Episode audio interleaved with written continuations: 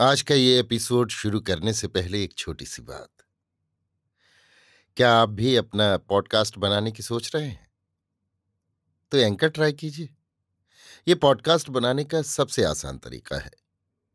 Number एक, ये free है। नंबर दो, इसमें कई सारे ऐसे टूल्स हैं जो आपको अपने फ़ोन और कंप्यूटर पर रिकॉर्ड और एडिट करने की फैसिलिटी देते हैं। नंबर तीन आप अपने पॉडकास्ट को डिस्ट्रीब्यूट भी कर सकते हैं, जिससे इसे स्पॉटिफाई और दूसरे प्लेटफॉर्म पर सुना जा सके। तो डाउनलोड कीजिए फ्री एंकर ऐप या विज़िट कीजिए एंकर डॉट एफ़ पर अपना पॉडकास्ट स्टार्ट करने के लिए। ये तो थी एक छोटी सी जानकारी, और अब शुरू करते हैं एपिसोड का सिलसिला। तो आज के एपिसोड में लीजिए, सुनिए, सूर्यकांत त्रिपाठी निराला के लिखे उपन्यास। भक्त प्रहलाद का षष्ठ परिच्छेद। प्रहलाद की शिक्षा, मेरी, यानी समीर गोस्वामी की आवाज़ में। गुरु बड़ी प्रसन्नता से प्रहलाद को ले गए थे। बालक की सहज, सुंदर श्री और भाव भरा मुखड़ा देखकर उन्हें विश्वास हो गया था कि ये अपने दूसरे भाइयों से पढ़ने लिखने में तेज होगा। साथ ही प्रहलाद के भविष्य पर और भी अनेक तरह की कल्पनाएँ वे करते गए थे। गुरुकुल पहुंचकर नज़र उठा प्रहलाद ने पहले उस तृण के बने आश्रम को देखा। बड़ा अच्छा लगा। आँखें शांत हो गईं। हृदय में दिव्य भावना भर गई। एक अव्यक्त आनंद आत्मा को अधीर करने लगा। मन न जाने कहाँ, किस दूर देश की ओर उड़ जाने के लिए व्याकुल हो उठा। फिर उन्होंने विद्यार्थियों की ओर दृष्टि फेरी। उनमें कितने ही उनके जान पहचान के भी थे। उनके भाई भी वहीं बैठे पढ़ रहे थे। बड़े श्रद्धा भाव से बढ़कर प्रहलाद ने उनके पैर छुए। उठकर उन्होंने प्रहलाद को गले से लगा लिया। उनके पास ही एक और प्रहलाद को भी बैठने की जगह मिली। शांत चित्त से प्रहलाद अपने आसन पर बैठ गए। लड़कों को उन्हें देखकर बड़ा आनंद हुआ। उनमें कोई तो उनकी ओर इशारे से अपना आनंद सूचित करने लगा और कोई पार्टी दिखाने के बहाने उठकर दबी आवाज़ में कुशल पूछने लगा। किसी ढीठ लड़के ने कानों तक लपक कर आ गए कि श्रुति मधुर ध्वनि की। प्रहलाद चुपचाप सिर झुकाए अपने आसन पर बैठे रहे। लड़कों ने समझा, अभी आज तो ये चले आ रहे हैं। एक दिन में दृढ़ता कैसे आ सकती है? धीरे धीरे ये भी हमारी तरह गुरुजी को धोखा देना सीख जाएँगे। गुरु ने कुछ लिखने लिखाने से पहले गुरुकुल की जबानी शिक्षा देना उचित समझी। उन्होंने प्रहलाद से कहा, बेटा, आज से तुम्हारा दूसरा जीवन शुरू होता है। आज तक तुम सुख से अपनी माता और पिता की गोद के खिलौने थे। तुम्हें भोजन, पान और खेलने के सिवा वहाँ और कुछ नहीं करना पड़ता था। तुम कुछ करने लायक थे भी नहीं। अब तक तुम्हारी दूसरी ही अवस्था थी। आज तक जिस तरह तुमने अपने माता पिता का कहना माना है अब वैसे ही तुम्हें यहाँ का अनुशासन मानकर चलना पड़ेगा। इससे ये फल होगा कि यहाँ की अच्छी आदतें जब तुम्हारे स्वभाव में बदल जाएँगी, तब उनके करने कराने के लिए तुम्हें फिर इतनी मेहनत न करनी पड़ेगी। तब वे आप ही आप तुमसे होती रहेंगी। इसलिए पहले से तुम्हें सावधान हो जाना चाहिए, ताकि यहाँ के आचरणों के प्रतिकूल कोई कार्य न हो। दूसरी बात यह है कि घर पर तुम्हारे बहुत से सेवक हैं। लेकिन यहाँ अपना कुल कार्य तुम्हें ही करना होगा। अभी कठोर कार्य तुमसे न लिया जाएगा, किंतु फिर भी छोटी छोटी आवश्यकताएँ खुद तुम्ही से पूरी होनी चाहिए। तीसरी बात यह कि तुम यहाँ कभी ये घमंड न कर सकोगे कि तुम राजा के लड़के हो। यहाँ जितने लड़के हैं, सबका बराबर आसन है। सम्मान की दृष्टि से बड़ा वो है जिसने अध्ययन अधिक किया है। तुम्हें सदा ही उसका अदब करना चाहिए। इस तरह से तुम स्वावलंबी हो सकोगे। दूसरे जबकि तुम्हें एक दिन राज्य का भार संभालना है। तो यहाँ साधारण रीत से जीवन बिताने के कारण तुम अपनी प्रजा के दुखों का अनुभव कर सकोगे और भी हम तुम्हें बहुत सी जबानी शिक्षा देंगे। लेकिन आज इतना ही बहुत है। प्रहलाद मौन धारण किए उनके अनुशासनों को सुन रहे थे। तीसरी आज्ञा उन्हें, भाई, राजा और रंक एक ही आसन पर बैठकर ज्ञानार्जन करते हैं। समता के इस भाव से समदर्शी बालक का मुख प्रफुल्लित हो उठा। इधर प्रहलाद के लिखने के लिए गुरु ने पार्टी पर का लिखकर प्रहलाद की पार्टी पकड़ा दी और कहा, बेटा, कहो, का? प्रहलाद ने हाथ में पार्टी ले ली। एक दृष्टि से उस अक्षर को देखने लगे। का सुनकर हृदय का दबा हुआ भाव उबल पड़ा। आँखों से बड़े बड़े आँसू बह चले। कपोलों को सिक्त करके आंसुओं की अनर्गल धारा पाटी पर गिरने लगी। गुरु का बनाया का उन पवित्र आंसुओं से धुलकर साफ़ हो गया। प्रहलाद को का का नाम सुनते ही परम प्यारे कृष्ण की याद आ गई थी। उस अक्षर में कृष्ण नाम की ध्वनि छिपी हुई है, ये सोचती ही प्रहलाद की भाव राशि पहाड़ के दबे झरने की तरह एकाएक खुल पड़ी और एक तिनके की तरह उन्हें अपने उद्दाम स्त्रोत में बहा ले गई। प्रहलाद की यह हालत देखकर उनके गुरुओं, भाइयों और साथ के दूसरे विद्यार्थियों को बड़ा आश्चर्य हुआ। सब के सब विस्मित नेत्रों से उनकी ओर ताकने लगे। आचार्यों ने समझा, अभी नादान बच्चा है, माँ की याद आ गई होगी, इसीलिए रोने लगा है। धीरे धीरे जब यहाँ के लड़कों में अच्छी तरह हिल मिल जाएगा, तब इस तरह रोकर आंसुओं की गंगा न बहाएगा। लड़कों ने सोचा, लो, हो गया। जब पहले ही दिन इनकी नानी मर गई, तब तो पढ़ लिख के ये पक्के पंडित हो चुके। अब तो ज़िंदगी भर के काला अक्षर भैंस बराबर चरितार्थ होगा। भाइयों ने सोचा, बड़ा बुद्धू है खेल कूद से जिस तरह जी चुराता था, उसी तरह अब पढ़ने लिखने से भी हाथ से कोड़ना चाहता है। इसी के लिए पिताजी को बड़ी बड़ी आशाएँ होती हैं। होनहार विरवान के होते हैं चीकने पात, जो वे अक्सर कहा करते हैं। सो इसका इम्तहान आज हमें पूरा मिल गया। कैसे चिकने पात हैं कि देखते ही घोघा बन गए और लगे फूट फूट कर रोने। इस तरह वहाँ जितने विद्यार्थी थे प्रहलाद की तरफ़ से सबके मन में बुरे ख्याल पैदा हो गए कि पढ़ना लिखना इनसे कहीं कुछ न होगा। इनकी इतनी तारीफ़ सब वाहियात थी, लेकिन आचार्यों का मन अभी इतना न गिरा था। वे इस रोने का अर्थ ही कुछ और लगाते थे। प्रहलाद को वे समझाने लगे, बेटा रोते क्यों हो? यहाँ तुम्हारे बड़े भाई भी तो हैं। देखो वे किस तरह दिल लगाकर पढ़ते हैं। अभी से अगर अच्छी तरह पढ़ लिख ना लोगे तो आगे फिर इस हरकत के लिए तुम्हें अफसोस होगा। तुम्हारे भाई तुमसे बढ़कर विद्वान हो जाएँगे तो तुम उनसे आँखें भी न मिला सकोगे। राज्य के काम में फिर तुम्हें कोई न पूछेगा, इसलिए अभी से दिल लगाकर मेहनत करो। बिना विद्या के मनुष्य का जीवन ही व्यर्थ है। इस तरह आचार्यों ने बहुत समझाया। प्रहलाद का जी अक्षरों की ओर ले जाने के लिए उन्होंने हर उपाय किया, पर फल कहीं कुछ न हुआ। का की ओर टकटकी लगाए ताकते हुए प्रहलाद ने उच्च स्वर से जय कृष्ण जय कृष्ण की रट लगा दी। अब तो आचार्यों के होश उड़ गए। उन्हें इतना आश्चर्य अपने जीवन में कभी न हुआ था। लड़कों को भी लिखना, पढ़ना बंद करके बड़ी देर तक मनोरंजन करने का एक खास विषय मिल गया। सब के सब पुस्तकें बंद करके बेवकूफ़ की तरह मुँह बाएँ और आँखें फाड़े हुए कभी प्रहलाद की ओर देखते, कभी आचार्यों की ओर। पहले तो आचार्यों को आश्चर्य हुआ, फिर वो क्रोध में बदल गया। परंतु पहले ही दिन प्रहलाद को बैत के बल पर समझाना उन लोगों ने अनुचित समझा। इसलिए प्रहार करने को बिल्कुल तैयार होकर भी पीछे से संभल गए। बहुत तरह से समझाया लेकिन प्रहलाद पर उस ज्ञान का कुछ भी असर न पड़ा। जिस ज्ञान का दीपक उनके हृदयों में जल रहा था, उसके प्रकाश में उन्होंने और जितने प्रकाश देखे, सब मंद पड़ते हुए दिखाई दिए। इसलिए उनका हृदय नहीं माना। वो पहले ही के प्रकाश में मुग्ध रहे। आचार्यों ने प्रहलाद को समझाने की एक बड़ी सुंदर युक्ति निकाल ली। उन्होंने कहा, अगर तुम्हें देव पूजा करनी है तो विष्णु को छोड़कर शिव की उपासना करो। तुम्हारे वंश में इन्हीं की पूजा प्रचलित है। ये विष्णु से किसी प्रकार कम शक्ति वाले नहीं समझे जाते। लेकिन आचार्यों के युक्तिपूर्ण तर्क भी प्रहलाद के हृदय के आगे परास्त हो गए। प्रहलाद के हृदय ने कहा, प्यार कभी योग्य और अयोग्य की जाँच नहीं करता। ये तो उसका स्वभाव ही नहीं है। वो जिसे प्यार करता है, उसमें उसे सब गुण ही दीख पड़ते हैं, चाहे वे हों या न हों। दूसरे, सच्चा प्यार कभी बदले में कुछ प्राप्ति की आशा नहीं रखता। ये बनियापन सच्चे प्यार में तो होता ही नहीं। अगर विष्णु को हृदय चाहता है और अपनी संपूर्ण पूजा बिना किसी प्रार्थना के वो उन्हीं के चरणों पर उत्सर्ग कर देना पसंद करता है तो उसके सामने शिव या किसी दूसरे देव को लाकर खड़ा करना, उसे प्रतिकूल आचरण करने की शिक्षा देना है। जिससे बढ़कर पाप और दूसरा हो ही नहीं सकता।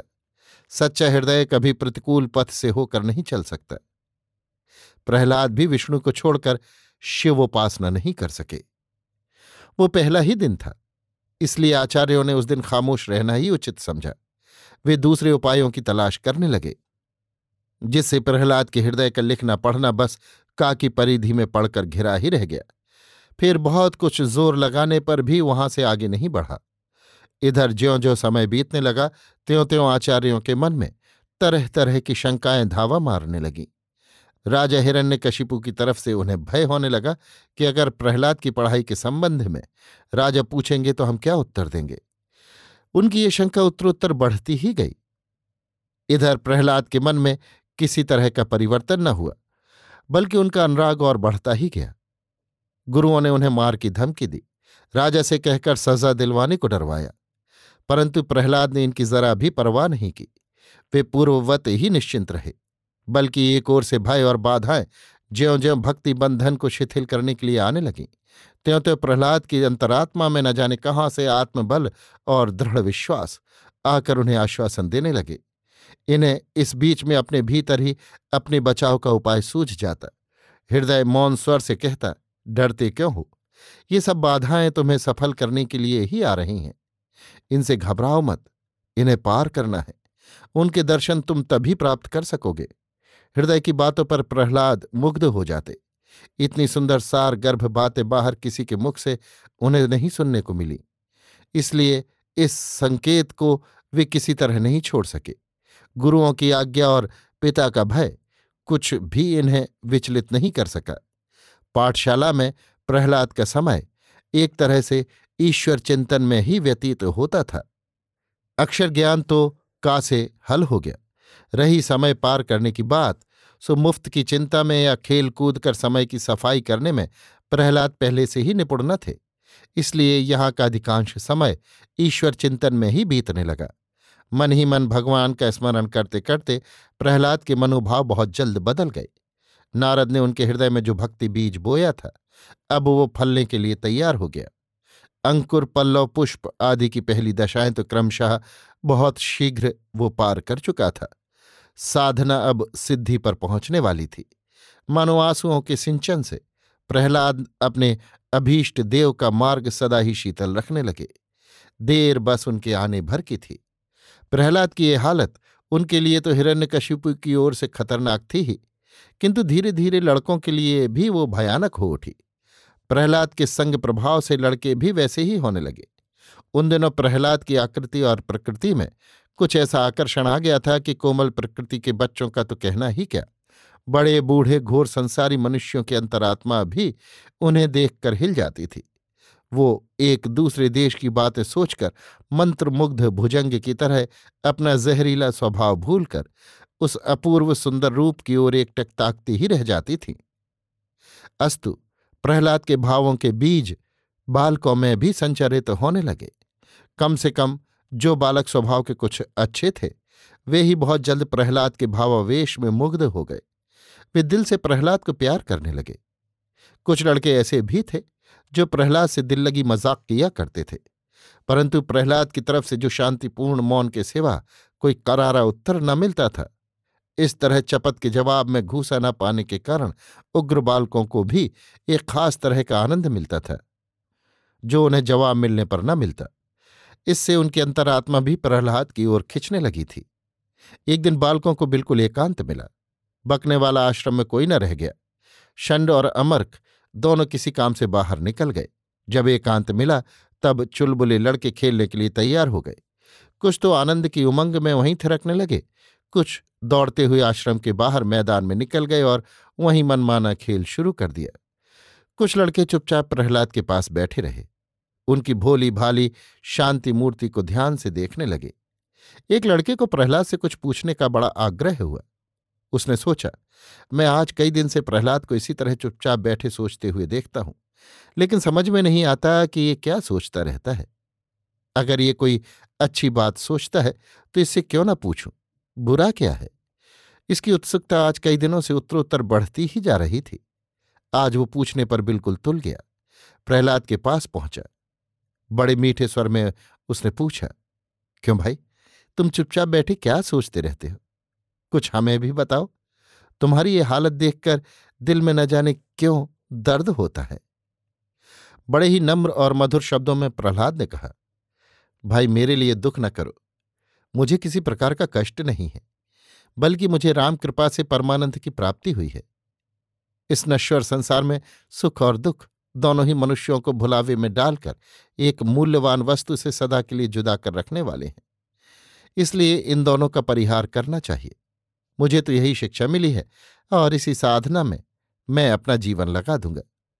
प्रहलाद की बातों में इतनी सहानुभूति थी कि बालकों के कोमल हृदय उन बातों से द्रवीभूत हो गए। इससे उन्हें थोड़ी देर के लिए एक प्रकार की शांति भी मिली। ऐसी शांति इतने दिनों तक उन्हें और कभी कहीं नहीं मिली थी। व्याकरण के सूत्रों में तो ये रस था ही नहीं। उन्हें माता पिता के स्नेह शब्दों में भी इतना आनंद और इतना अपनापन नहीं मिला था। सब बालकों को प्रहलाद के साथ इस प्रसंग पर ज़्यादा कुछ वार्तालाप करने का आग्रह हुआ। एक दूसरे ने पूछा अच्छा भाई, तुम्हारे राम कैसे हैं? कहाँ रहते हैं? वे तुमसे कब मिलते हैं? जरा हमें भी बताओ तो हम भी उनसे मिलने की कोशिश करें। उनसे मिलते हो तो तुम्हें क्या मिलता है? बालकों के प्रश्न पर प्रहलाद को हँसी आ गई। कोमल अधरों पर क्षणिक मुस्कुराहट की तरल रेखाएँ खिंचकर वहीं शांत हो गईं। प्रहलाद ने कहा, मित्रों, इन आँखों से वे नहीं दीख पड़ते।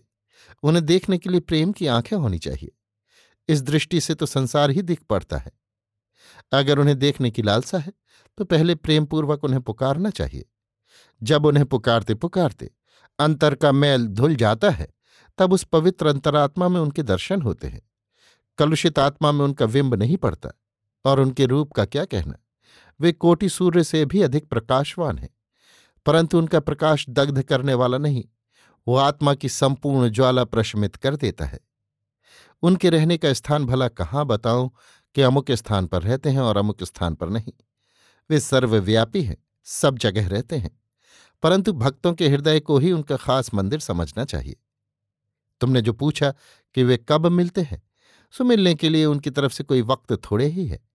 जब कभी सच्चे हृदय से कोई उन्हें पुकारता है, तब वे तत्काल उसे आकर दर्शन देते हैं। वे सर्वव्यापी हैं। जब चाहते हैं प्रकट हो जाते हैं और जब चाहते हैं अंतर्धान हो जाते हैं। तुम अगर उनसे मिलना चाहते हो तो लगन लगाकर शुद्ध और निश्चल भाव से उन्हें पुकारो। वे ज़रूर तुम्हें दर्शन देंगे। प्रहलाद की बातें बालकों पर जादू का काम कर गईं। सब स्तब्ध और निश्चेष्ट से होकर प्रहलाद की ओर ताकने लगे। सीधी सरल बातों का प्रभाव उन पर इतना पड़ा कि उन्होंने इन वाक्यों को अक्षर अक्षर सत्य मान लिया। तुलनात्मक दृष्टि से जाँच करने के लिए उनके मन में बार बार उस समय दो विषय क्रमशः आते जाते थे और उन्हीं दोनों की मधुरता परखने के लिए उस समय उनके मन में गंभीर गवेषणा चल रही थी। इन दो विषयों में एक तो था व्याकरण सूत्र और दूसरा प्रहलाद की बातों का सत्य। इन दोनों में पिछला ही उन्हें ज़्यादा झचा। व्याकरण के सूत्रों की अष्टावक्र मूर्ति और उन पर श्री गुरुदेव की विस्तृत व्याख्या की बालकों को याद आने के साथ ही एक बेहोशी की हालत हो जाती थी। लेकिन सरस्वती के इन बालक भक्तों को अक्षर पढ़ाने से पहले वाणी भवानी की जैसी भक्ति दिखलाई गई थी। संस्कारवश इन्हें देवी के तिरस्कार करने की हिम्मत न होती थी। सूत्रों के दुर्जय दुर्ग के भीतर न बैठ सकने का कारण ये अपनी ही दुर्बलता समझते थे। लेकिन आज एक नई बात पर बिना मत्था मारी किए ही प्रवेश पथ मुक्त सा दीख पड़ा। दिमाग को ज़्यादा मेहनत नहीं पड़ी। बुद्धि ने कहा हाँ ये बहुत अच्छा है। इस रास्ते से हमें चलने में कोई दिक्कत न होगी। तब लाचार होकर उन्हें अपने संस्कारों के खिलाफ मैदान में उतरने की इच्छा हुई। गुरुदेव की टीका से प्रहलाद की वाणी में अधिक मधुरता मिली। गुरुदेव से प्रहलाद अधिक सहृदय जचे। बस, कुछ बागी बालकों ने निश्चय कर लिया कि अब व्याकरण के सूत्रों को आज ही से नमस्कार है, और प्रहलाद जो कुछ कहेंगे वही स्वीकार है। पाठशाला में प्रहलाद का एक दल तैयार हो गया। सबके मन में प्रहलाद की बात बैठ गई। सबने समझा, संसार नश्वर है, आज है, कल नहीं। इससे बाहर निकलना ही जीवों का मुख्य कर्तव्य है। इस विचार से लिखना पढ़ना छोड़कर सबके सब प्रहलाद के साथ राम नाम कीर्तन करने लगे। खूब ज़ोर शोर से कीर्तन चल रहा था कि बाहर से शंड और अमर के भी आ गए। शिष्यों की ये पराकाष्ठा को पहुँची हुई भक्ति देखकर उनके तो देवता ही कूच कर गए। डरे कि अब बेमौत मरना पड़ा। हिरण्य हिरण्यकशिपु जैसा विष्णु द्वेषी है। वो गुरु और ब्राह्मण का विचार हरगिज न करेगा। सुना नहीं कि जल्लादों के सुपुर्द किया। आचार्य दोनों इतना डरे कि वहाँ जरा देर भी नहीं ठहरे। न किसी को कुछ कहा। सीधी राह राज दरबार की पकड़ी। बड़े रोबदाब से अपने सामंत सरदारों के बीच में ऊँचे सिंहासन पर महाराज हिरण्य हिरण्यकशिपु दरबार कर रहा था। उसी समय आचार्यों के पहुँचने की खबर भेजी गई। आचार्यों के आने का कोई खास कारण होगा।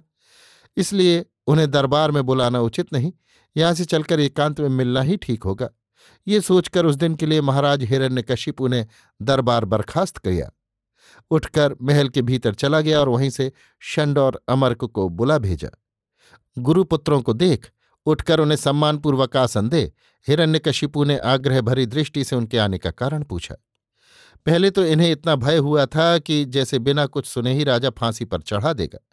परंतु जब सभ्यता और आदर सत्कार में कोई त्रुटि न देखे, तब बहुत कुछ दिल को भरोसा हुआ। जरा दम लेकर कुछ कहने की इच्छा भी हुई। अब तक तो हृतपिंड का कांपना जितना द्रुत होता जा रहा था, जिहवा को उतनी ही जड़ता आकर जकड़ती जा रही थी। खैर, कुछ स्वस्थ होकर शंड ने शुरू से आखिर तक का प्रहलाद का हिरण्य हिरण्यकशिपु को सारा हाल कह सुनाया कि किस तरह का देखते ही प्रहलाद की आँखों से आंसुओं की धारा बह चली थी। कारण पूछने पर उन्होंने क्या कहा था? श्री शंकर की पूजा पर उनका क्या भाव था? उनके साथ बालकों का क्या हाल है? आदि आदि। पहले पहल प्रहलाद के विरोध में इतनी बड़ी बात सुनकर हिरण्यकशिपु उस पर विश्वास नहीं कर सका। राजधर्म के अनुसार एक तो किसी की बात पर बिना प्रमाण के विश्वास करना उसका स्वभाव ही न था। दूसरे ये अभियोग जिसके विरोध में आया था, उसे वो पहले से बहुत अच्छा और यहाँ तक कि दैत्य कुल के लिए गौरव समझता था। अस्तु, उसने प्रहलाद को बुलाने की आज्ञा दी। दूत बात की बात में पाठशाला से प्रहलाद को ले आया। देखते ही हिरण्य हिरण्यकशिपु का हृदय पूर्ण चंद्र के दर्शन से समुद्र की तरह उच्छ्वासित हो उठा। उसने प्रहलाद को स्नेहपूर्वक अपनी विशाल बाहों के अंदर छिपा लिया। प्रहलाद की शांत शीतल मूर्ति के स्पर्श से कुछ काल के लिए उसके हृदय का क्रोध भार हल्का पड़ गया। शांति के क्षणिक आनंद में पल के मूंद कर वो अपने पुत्र स्नेह का अनुभव करने लगा। परंतु वो स्नेह हृदय में अधिक समय तक स्थायी न रह सका। विष्णु की याद आई। नस नस में शत्रुता का जहर फैल गया। भाई की मृत्यु अभी आज ही की घटना सी जान पड़ी और उसका मारने वाला वो परम शत्रु अभी जीवित है। इतना याद आते ही हिरण्यकशिपु को पुत्र स्नेह भूल गया। प्रतिहिंसा की हज़ारों जहरीली लहरें एक साथ ही उठी और उसे अपने ज्वालामय गर्भ में बहा ले गईं। शत्रु से बदला लेने के लिए स्त्री, पुत्र, परिवार और अपने तक को मृत्यु के हाथों में सौंप देना उसे तुच्छ सा मालूम होने लगा। उस समय उसकी दृष्टि में सबसे प्यारा बदला था, जिसे प्राप्त करने की संभावना मात्र के सामने त्रिलोक की कोई भी वस्तु उसके लिए अदेय नहीं हो रही थी। इतने पर भी हिरण्यकशिपु विवश नहीं हो गया। नीति का वो प्रचंड पंडित था। वो नीति भी उसी के लिए थी। खैर, उसने प्रहलाद से बड़े ही मधुर स्वर में पूछा, क्यों बेटा आज कई दिन तुमको गुरुकुल में रहते हो गए। भला बताओ तो वहाँ रहकर अब तक तुमने क्या सीखा है? इतना कहकर परीक्षा की दृष्टि से हिरण्यकशिपु प्रहलाद के भावों की परीक्षा लेने लगा। परंतु उसके प्रश्न से प्रहलाद की सहज सुंदर मुख रेखाएँ किसी प्रकार विकृत नहीं हुई। न उन्हें कोई हर्ष था, न दुख। वे जिस समता पद पर प्रतिष्ठित हो गए थे, वहाँ से एक तिल भी नहीं डिगे। सुकोमल दिव्य स्वर से उन्होंने पिता के प्रश्न का इस प्रकार उत्तर दिया। पिताजी, मैंने अमर विद्या सीखी है। इसके पूरे अधिकारी राम हैं। उन्होंने मुझे भी इसका अधिकारी बना लिया है। वे इतने दयालु हैं कि जो कोई उनसे अमृत विद्या की प्राप्ति के लिए सभक्ति प्रार्थना करता है, वे उसे ही वो अमूल्य विद्या देते हैं। उन्हें इसके दान करने में कुछ भी संकोच नहीं होता, बल्कि वे सब के लिए पहले ही से हाथ बढ़ाए हुए हैं। कोई लेने वाला भी तो हो पिताजी। इस एक ही विद्या से मैंने दर्शन, विज्ञान, राजनीति, रसायन सब कुछ सीख लिया। एक उसी की सत्ता है। सतचित, आनंद अस्ति भाति, प्रिय, ये दर्शन मैंने सीखा। संसार के किसी भी पदार्थ को विश्लिष्ट करके अंतिम सार भाग निकालने की प्रथा से मैंने रसायन और विज्ञान सीखा और वो चरम विश्लेषण उस सच्चिदानंद में ही पहुंचकर ठहरता है। प्रजा को उसी की मूर्ति मानकर सेवा की दृष्टि से राजा का शासन करना मैंने राजनीति और यथार्थ राजनीति समझा है इस तरह मेरे हृदय का अज्ञान अंधकार उस परम दयालु की कृपा दृष्टि से दूर हो गया। अब मुझे ज्ञान का कोई अभाव नहीं है। उसे प्राप्त कर मेरा संपूर्ण अभाव त्रोहित हो गया। मुझे अब और किसी वस्तु की चाह नहीं रही। राम नामामृत पान कर मेरी कुल कामनाएँ पूर्णता में समा गई हैं। प्रहलाद ने जब पहले पहल राम नाम का उच्चारण किया था, तभी हिरण कशिपु ने गुस्से में आ, प्रहलाद को अपनी गोद से छिटक कर ज़मीन पर गिरा दिया था। अन्य बातें प्रहलाद ने खड़े ही खड़े कही थी। यहाँ भी उसकी समता नहीं नष्ट हो पाई। उनमें जो भाव पिता की गोद में बैठते समय और बैठे रहने के समय था, वही ढकेले जाने पर भी। उसी भाव से बिना किसी प्रकार के आवेश में आए। ये इतना निवेदन उन्होंने हाथ जोड़कर अपने पूज्य पिता को सुनाया। परंतु जिस समय हृदय में अज्ञान का ही अखंड राज्य रहता है, उस समय ना तो दर्शन के सिद्धांत सुहाते हैं और न भक्ति रस की हृदय हारणी कथा। उस समय बस हृदय की जो चाह होती है, उसी का रंग तमाम शरीर और मन पर चढ़ा रहता है और श्रोता उसी रंग की रंगी बातें सुनना पसंद करता है। उसे न उस समय हानि का ख्याल रहता है, न लाभ का। वो केवल अपनी अदम इच्छा की ही पूर्ति चाहता है। हिरण्यकशिपु भी प्रहलाद से ऐसी ही आशा रखता था। वो अपने पुत्र से अपने घोर शत्रु का महात्म सुनकर भला कैसे प्रसन्न रह सकता था? जिस दुश्मन को नेस्त नाबूद कर देने की लालसा से उसने घोर तपस्या की, सैकड़ों निरपराध ब्राह्मणों के सिर कटा लिए। विष्णु नाम को अपने राज्य से बहिष्कृत कर दिया। उसी का भक्त उसका पुत्र हो। ये वो कब बर्दाश्त कर सकता था? प्रहलाद से हिरण्यकशिपु की तीव्र लालसा को ठोकर लगी थी। उसके जीवन भर के अर्जित संस्कार कभी प्रहलाद की बातों से दूर होने वाले न थे। हिरण्यकशिपु की भौएँ कुंचित तो हो, दो कमानों की तरह एक दूसरी से सट गईं। आँखों से भयानक ज्वाला निकलने लगी। आँखों की गति तीव्र और प्रखर हो गई। होठ थरथराने लगे। उस समय वो मूर्तिमान क्रोध ही बन गया था। किसी की हिम्मत नहीं थी जो जरा आँख उठाकर उधर एक नज़र से उसे देख भी लेता। दोनों पंडितों की तो बड़ी ही बुरी हालत हो गई। गौभी कसाई को देखकर इतना न कांपती। आवेश में आने पर भी कुछ देर तक हिरण्यकशिपु मन ही मन कुछ विचार करता रहा। अंत में गरज कर कहा, बस, मैं समझ गया। ये कल का बच्चा, इसे क्या मालूम कि राम कौन है और कौन है विष्णु? अभी इतने दिनों तक घर पर रहा, लेकिन ये शिकायत हमने कभी न सुनी। आज तो एकाएक ये राम नाम और कृष्ण कृष्ण करने लगा। इसके क्या मानी? ज़रूर कहीं दाल में काला है। क्यों, पंडित जी? नाम लेते ही शंड और अमर्क का मुँह सूख गया। मारे भय के पैर काँप रहे थे। कोई अंग बस में न था। कुछ कहने की शक्ति तो बहुत पहले से ही जवाब दे गई थी। वे शुक्राचार्य ही थे जो हिरण्य कशिपु की लाल आँखों की जरा भी परवाह न करते थे और अपना दबाव हर वक्त कायम रखते थे। शंड और अमर्क का व्यक्तित्व इतना प्रभावशाली न था। हिरण्यकशिपु की लाल आँखों का सामना आज ही करना पड़ा था। नाम लेने के साथ ही बेचारे हौल दिल से हो गए। बिना कुछ कहे ही दीन भाव से उसकी ओर ताकते हुए कुछ कदम आगे बढ़ गए और फिर उसी तरह पिछड़ते चले आए। उन्हें सबसे ज़्यादा डर था मौत का। उन्होंने मन में निश्चय कर लिया था कि यह दरबार साक्षात यमराज का है और यहाँ से दूसरे जन्म का परवाना लेकर ही लौटना होगा। हर वक्त अपनी गर्दन के पीछे तुली हुई तलवार वे ख्वाब में देख रहे थे। जागते हुए भी उनके लिए मृत्यु का यही नाटक हो रहा था। वज्र गर्जन से भी कर्कश वही ध्वनि फिर हुई। क्यों पंडित जी? पढ़ा दिया ना बच्चे को? नहीं तो ये जहर उगलने के लिए इसे मिलता कहाँ? लेकिन मालूम भी तो अच्छी तरह होगा कि इसकी सजा क्या है। ये सोचना व्यर्थ है कि हम गुरुपुत्र हैं और इसकी सजा से छुटकारा पा जाएँगे। एक तो कर्ण कर्कश ध्वनि, तिस पर मौत के मुकाबले में तैयार होने की पूर्व सूचना। शंड और अमर्क की दशा अत्यंत दयनीय हो गई। प्राण पखेरु रहकर भी एक तरह से उड़ ही गए। कुछ अर्ज़ करें, सफ़ाई दें। दूसरे विद्यार्थियों को गवाह के तौर पर पेश करें। ये कुछ न याद आया। याद तो बस मृत्यु की हर घड़ी आ रही थी। बुद्धि कलेश भी उस क्रोधांध उग्र रूप के सामने न रह गया था।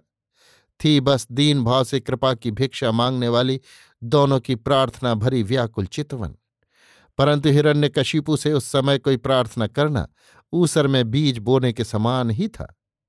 हिरण्य कशिपु के स्वभाव में तारीफ़ करने योग्य सबसे प्रधान गुण ये था कि वो बड़ा नीतिज्ञ और साथ ही नीति के अनुसार चलने वाला भी था। दोनों तरुण तापस आचार्यों को चुपचाप खड़ा हुआ देख उसने अभय देते हुए कहा, अगर कुछ कहना हो तो आप निसंकोच कह सकते हैं। मैं उतने ही ध्यान से आपकी बातें सुनूँगा। जितने से मैं प्रहलाद के दोषों की तलाश कर रहा हूँ। इस सहज युक्ति से दोनों को कुछ कहने का साहस भी हुआ। सफ़ाई की याद आई और अवसर चूकने के भयानक परिणाम से बोलने के लिए बुद्धि ने शब्दों का जाल फैलाना भी आरंभ कर दिया। उधर प्रहलाद को राम नाम की शिक्षा देने के वे दोषी भी नहीं थे, इसलिए सच बात को अलंकारिक भाषा में कहते हुए उन्हें कठिनाई नहीं पड़ी। परंतु हिरण्य हिरण्यकशिपु को उनकी सफ़ाई से विश्वास नहीं हुआ। उसे निश्चय हो गया कि पाठशाला के सिवा दूसरी जगह प्रहलाद को ये कुशिक्षा मिल ही नहीं सकती। उसकी आकृति और प्रकृति का भली भांति निरीक्षण कर, उसके हृदय का भाव प्रहलाद फ़ौरन समझ गए। आचार्यों की भावी विपत्ति की शंका से हृदय की वेदना को किसी रोआब में दबा देना उन्हें अनुचित जान पड़ा।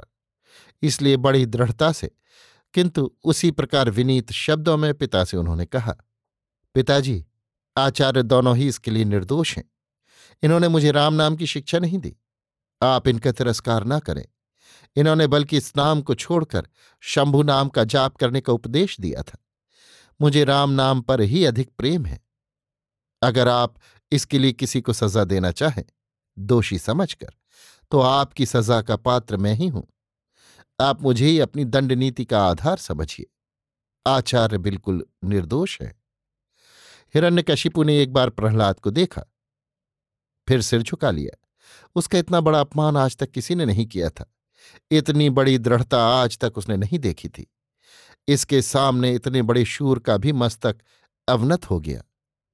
परंतु वो सिर फिर उठा। शत्रुता का भाव, एक और पाँच वर्ष का बालक रूपी सत्य था और दूसरी ओर पर्वताकार संसार विजयी क्रोध। हिरण्यकशिपु की आँखें आरक्त हो गईं। उसने फिर शांत मूर्ति पर एक तीव्र दृष्टि डाली। और द्वारपाल को पुकारा। अभी आप सुन रहे थे सूर्यकांत त्रिपाठी निराला के लिखे उपन्यास, भक्त प्रहलाद का षष्ठ परिच्छेद, प्रहलाद की शिक्षा, मेरी यानी समीर गोस्वामी की आवाज़ में।